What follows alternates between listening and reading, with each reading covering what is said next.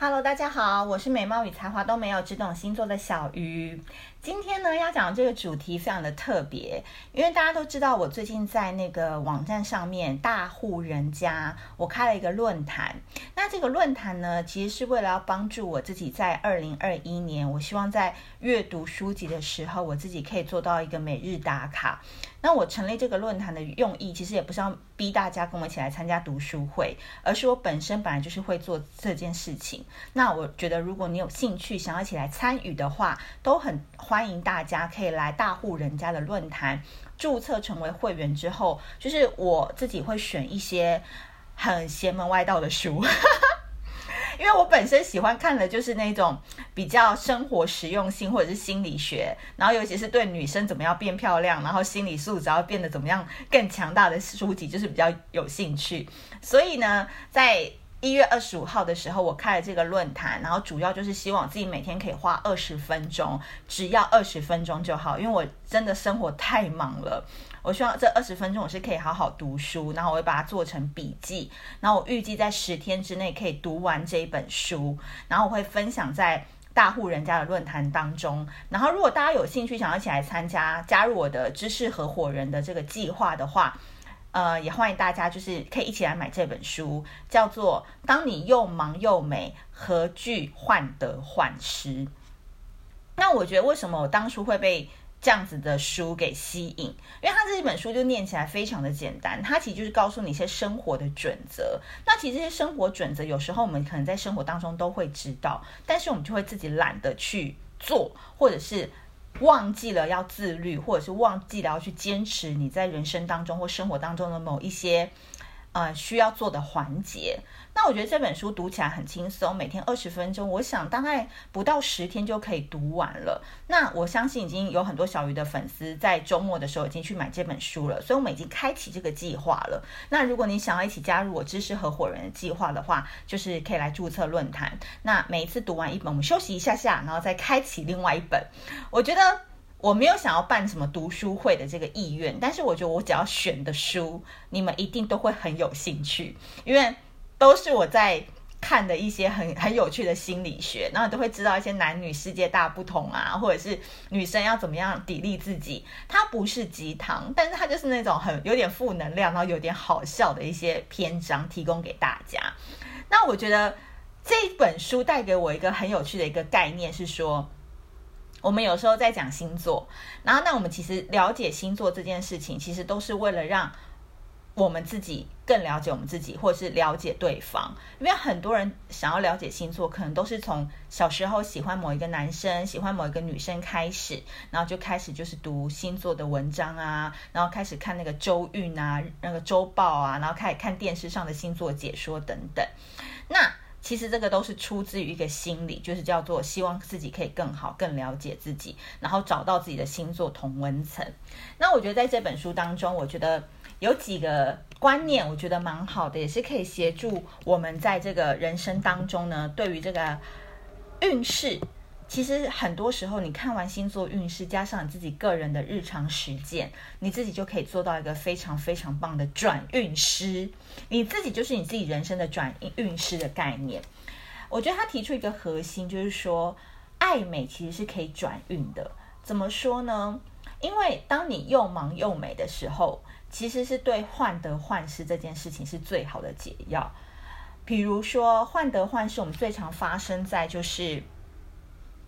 呃，比如说我们在茶水间，然后突然看到很好的同事聚集在一起，好像在讲八卦。然后你经过的时候，就觉得说他们是不是在讲你的坏话，或者是说是不是在讨论你什么事情？然后你的内心就会觉得好像自己有一点点被排挤，或是有一点害怕的感觉。这是办公室的场景。然后有可能就是你传简讯给你的暧昧对象，可是他可能不读不回，或是已读不回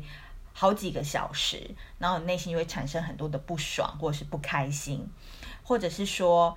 如果你想要升官加薪的时候，然后你要去跟老板谈，在他办公室那个门口的时候，你又会害怕，就是不知道该提多少钱，所以你就想说啊，算了，明天再来讲好了，很怕自己的能力会被老板打枪，就这种心情常常都会这样上上下下的，搞得你很烦。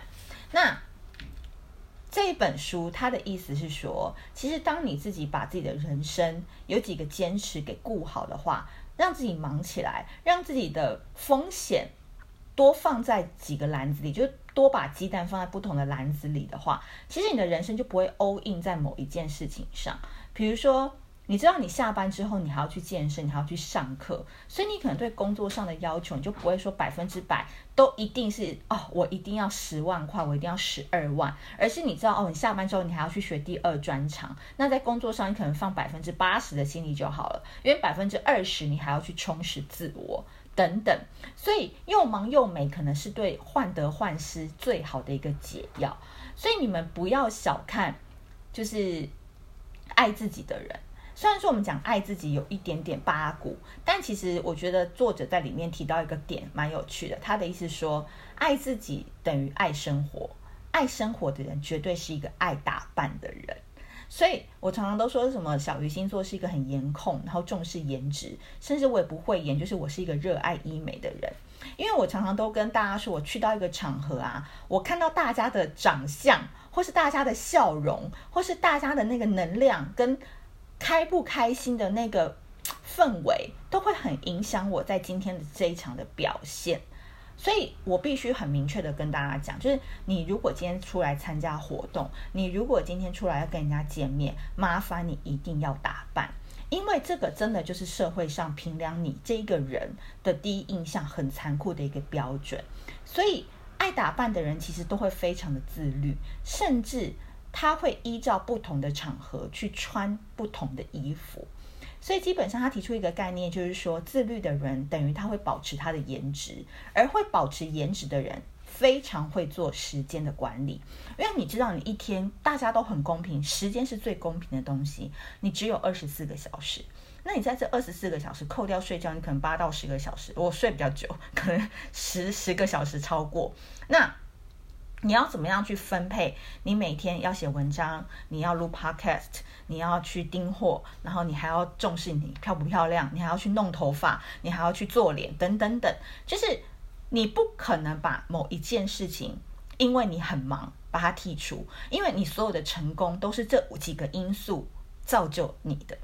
懂我的意思吗？我可能因为要写文章会吸引到粉丝，录 podcast 可能也会有不不同人来听，然后大家来看现场演讲的时候，又希望小鱼不要长得太难看，太难看也不想要听，对不对？讲起来又没说服力，所以呢，就偶尔要去做做医美，偶尔要去做做脸，这些事情都是造就了小鱼星座，它要慢慢呃成为大家广为人知的品牌的一个很重要的因素。那反推到你身上，你自己呢？你除了工作之外，人家。看你这个人某某某的时候，你有几个综合因素在你的身上，所以不要低估一个穿衣服好看的女人，因为她这个代表了自律跟坚持。所以这个自律跟坚持，我们有时候在职场上就很容易看得出来，因为她穿衣服的态度就等于是否尊重她这份工作，所以。像有些商业人士，他为什么可以成功？讲难听点，男生的西装其实就代表了他出来这个场合，他对你这个事情的尊重。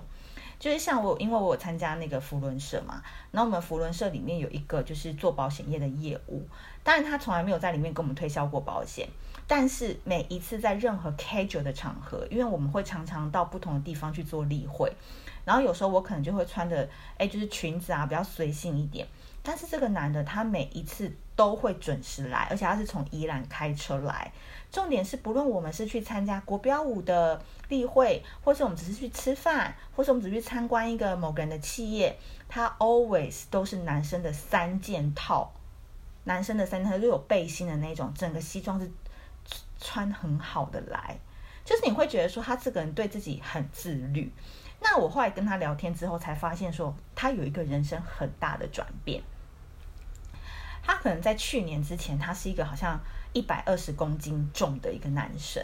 后来他就是努力减肥之后，他就瘦到大概七八十公斤，然后他很高，所以这个转这个减肥瘦下来之后，你知道减肥就等于是不用花钱的整形嘛，所以他开始知道他怎么穿很好看，所以他有了自信。然后他知道他自己身材已经不一样了，所以他很愿意在每一个场合他出现的时候是秀出他最好的那一面。所以。就算我们没有要跟他做生意，但你每次看他出来就是穿得好好的，然后尊重这个场合，你就会觉得说，其实这个人会带给你无形当中很信任、很可靠的感觉。所以在这个书中，他们也有提到，比如说大家都会说玛丽莲梦露是全世界最性感的女生，她有一个叫做玛丽莲梦露走路的姿态，好像是一个世界上很有名的一个 一个时尚的一个讲法。他说：“玛丽莲梦露为了要练习她那个很时尚、很性感的走走姿、走路的姿态，她就把她高跟鞋后跟切掉四分之一的英寸，然后每天练习，每天走路，所以她才能在不用穿高跟鞋的情况下，或者是他穿平底鞋的状况底下，他也可以走出非常迷人跟性感的步伐。然后只有他的步伐可以叫做梦露步伐。”那当然，另外一个贝克汉的太太贝嫂，她的任何一个时尚摆拍，你都会觉得很轻松、很自然。但是每一个轻松自然的一个过程，她可能都已经练习好多次，她才可以这么 casual 的摆出来。所以，静一等于敬业，所以大家也是不用吝啬说，偶尔投资一两件比较质感好一点的衣服。就是这，我都会说，我都常跟我的小鱼粉丝说，这个就叫做战袍。它不是你平常需要穿出来跟朋友见面啊、吃饭啊、逛夜市，而是在一些重要场合的时候，你的衣服有没有烫匀，有没有烫平整，这个其实都是别人来判断你专不专业一个很重要的指标。所以，爱美的人，其实我也不要说这个是男人还是女人，就是爱打扮、希望自己好看的人，他其实是容易招来好运的。所以你人啊，常常说人逢喜事精神爽。但是我必须要讲，人在低潮的时候更需要打扮，因为不好的事情来临时，你更要爱美，因为爱美这件事情是可以帮你转运的，爱美这件事情是可以让你在低潮懦弱的时候，它可以帮你壮胆的。你在不开心的时候，你更要画一点口红，你可能去染个头发，你可能换个发型，都可以让你的心情改变一下。其实人只要心情一改变，运气就变了。这个我也是常常在线下的时候会跟大家一起分享的，所以爱美的女人或男人，其实他们都有一个在心中的动力，就叫做想要过一个漂亮的人生。那当然啊，我们讲到这一些，其实有些道理我们大家都懂，那只是说。我觉得这本书最棒的原因，是因为有很多的实践点，它并不会太逼迫人。因为有时候我们人把志向立得太高，比如说我一个月要瘦个五公斤、八公斤，你就会觉得很难做嘛。因为它跟你原本的生活习惯是完全不相干的。那你看哦，你人生都已经活到了三十五六岁了，哦，但我我本人啦，那你要一瞬间去改变你的习惯是非常难的。所以里面有很多小小的实践点，它有分享给大家。那我自己就把它。讲为我自己的方式，就是叫做日常的小烟花，日常的小火花。所以我有时候跟我的姐妹淘都会说啊，好开心哦！今天在内心会放了自己放了一个烟花，放了火花，放了烟火，这样，所以你会觉得那个烟火炸开的时候，你的内心会非常非常的开心。他比如说。运动这件事情，你也不用说自己一定每天要去健身房。当然，自律的人每天去健身房，他的成绩当然会跟我们这种比较利用小时间在做的人是不一样的。那比如说，你看电视，你就可以抬腿五分钟；或是你在看电视的时候，你就可以拉拉筋，然后做做提臀的这个动作。就是你每天就是做一点，做一点，做一点，它的这个复利的效益也是很大的。那。还有一个我觉得很可爱，他就讲说，如果你要睡觉的话，你可不可以提早半个小时关机，然后酝酿一下睡觉的气氛，然后再去睡觉。然后呢，如果你这个月你有一个很想要达成的事情，你其实也可以写着这个愿望的纸，压在枕头下面，让这个愿望跟你一起入梦乡。当然，这是一个吸引力法则啦，跟能量。那我就觉得蛮有趣的，我自己也想要来试试看。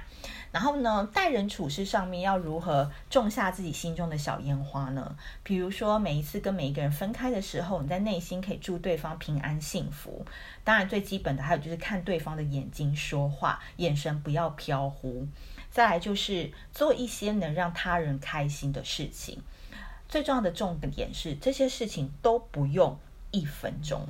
不会超过一分钟。所以。不会超过一分钟，你就可以为自己转运，带来一个好的能量，何乐而不为？而且完全不用花钱，你也不用去庙里求神问卜，你就是用这种方式让自己比较开心一点。所以呢，这样子的人其实活活得越久，就就是海水退去之后，就知道谁没有穿裤子，这是一个持久耐力赛。你可能现在开始做，你可能二十五岁做开始做这些事情，跟我三十五岁做那个效果是不一样的。就跟学瑜伽是一样的，人家就常常说，你从几岁开始练瑜伽，你永远那个体态年龄就会维持在那个岁数。所以真的有人真的听到这一集 podcast，我真的觉得有些事情哦，你不要走冤枉路，早点开始总是会比较好的。比如说，你可能要用自律打底，这件事情很重要。就是说，你有没有一件事情是你每天坚持会做的？比如说，像我一定坚持，我每天脸书一定会发一篇文，因为我就是一个日更的人。然后，或者是我每天一定会坚持在睡前拉拉筋，这是我的习惯。那作者的意思，他自己是每天一定要防晒。因为他觉得太阳对女生的皮肤来讲太可怕了，所以他一定要坚持用防晒。好，所以你的人生是要用自律来打底的。第二件事情是内心要有钝感力。这个钝感力，我觉得讲的真的太好了。就是内内心太过于敏感纤细，然后常常都会觉得这个不行那个不行的人，往往都老得非常快。这个其实，在我们上一辈，你们会不会发现有些阿姨，或者是你父母那一辈，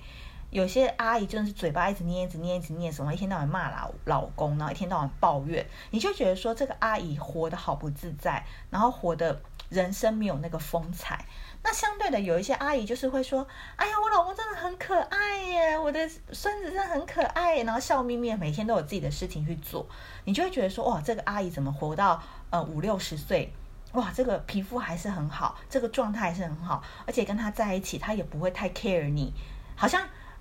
呃，你的观念跟他的观念还接得起来，然后就愿意跟这个阿姨去聊天。这就跟我老板很像，我老板就是一个五十几岁的一个非常美丽的一个美魔女。那我觉得她很厉害的一个点，就是她除了自己很漂亮，然后每天都会去练瑜伽之外，还有我妈妈也是，就是。他们都算是我觉得在那个年纪当中把自己活出很好的色彩的一个女人，然后他们内心都常常感到很快乐，然后觉得很多事情他们都不会想太多，你们最好少来烦我这种概念，就是内心有钝感力。这个钝呢是迟钝的钝，就是你不要对太多事情都忧虑太多、管太多、想太多，其实这些东西都会让你的眉头深锁，就会让你容易显老。这件事情是很可怕的。再来，最后一个是与世界产生高质感的连接，其实就是回到我刚刚讲的，就是说你能不能嗯打造你的家？比如说有些人买了豪宅，好，那你去他家，你都会觉得很不舒服。他家虽然八十平、一百平很大。但是就是很像精品屋或样品屋，就是你进去你会觉得说，好像没有一个家的感觉，好像什么东西摆好好的，没有办法动，就有点像是在韩剧那 Penthouse 里面那个那个男主角他们的家，就是好像有点太精美了。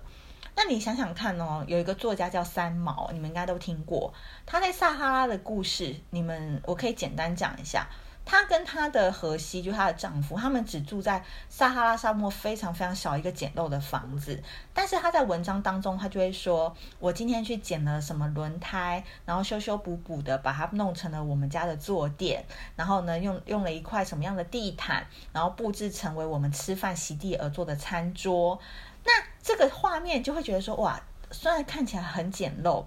然后，真的后来也有记者实地去探访三毛那时候在撒哈拉住的房子，真的不是，就是真的没有像书中写的那么好。那，但是他愿意用这种方式去打造他们的家，所以，嗯，比如说一个小角落，你可以打布置成你的一个角落，或者是你的床，你可以弄成你喜欢的模样，就是把这个房子这个空间活出一个有家的感觉，其实也是不错的。那我家现在就是变成一个小货仓啦，我很希望大家努力的买春联，努力的买牌卡，好不好？让我家的那个囤货越来越少，这样我们家才能干干净净的过个好年。所以呢，今天要跟大家分享的事情是，星座运势可以转运，可以了解你的指引。但是我一直强调，小鱼星座要跟你讲的还是日常实践法。那我觉得今天比较特别的观点就是，爱美这件事情是可以转运的。爱打扮的人绝对是希望明天可以更优秀、更自律、更豁达。当然，更多的好运就会不请自来喽。好的，今天谢谢你的收听。如果喜欢这一集的内容的话，记得帮我分享、留言跟点阅之类的哈。好，谢谢大家，我们下次见，拜拜。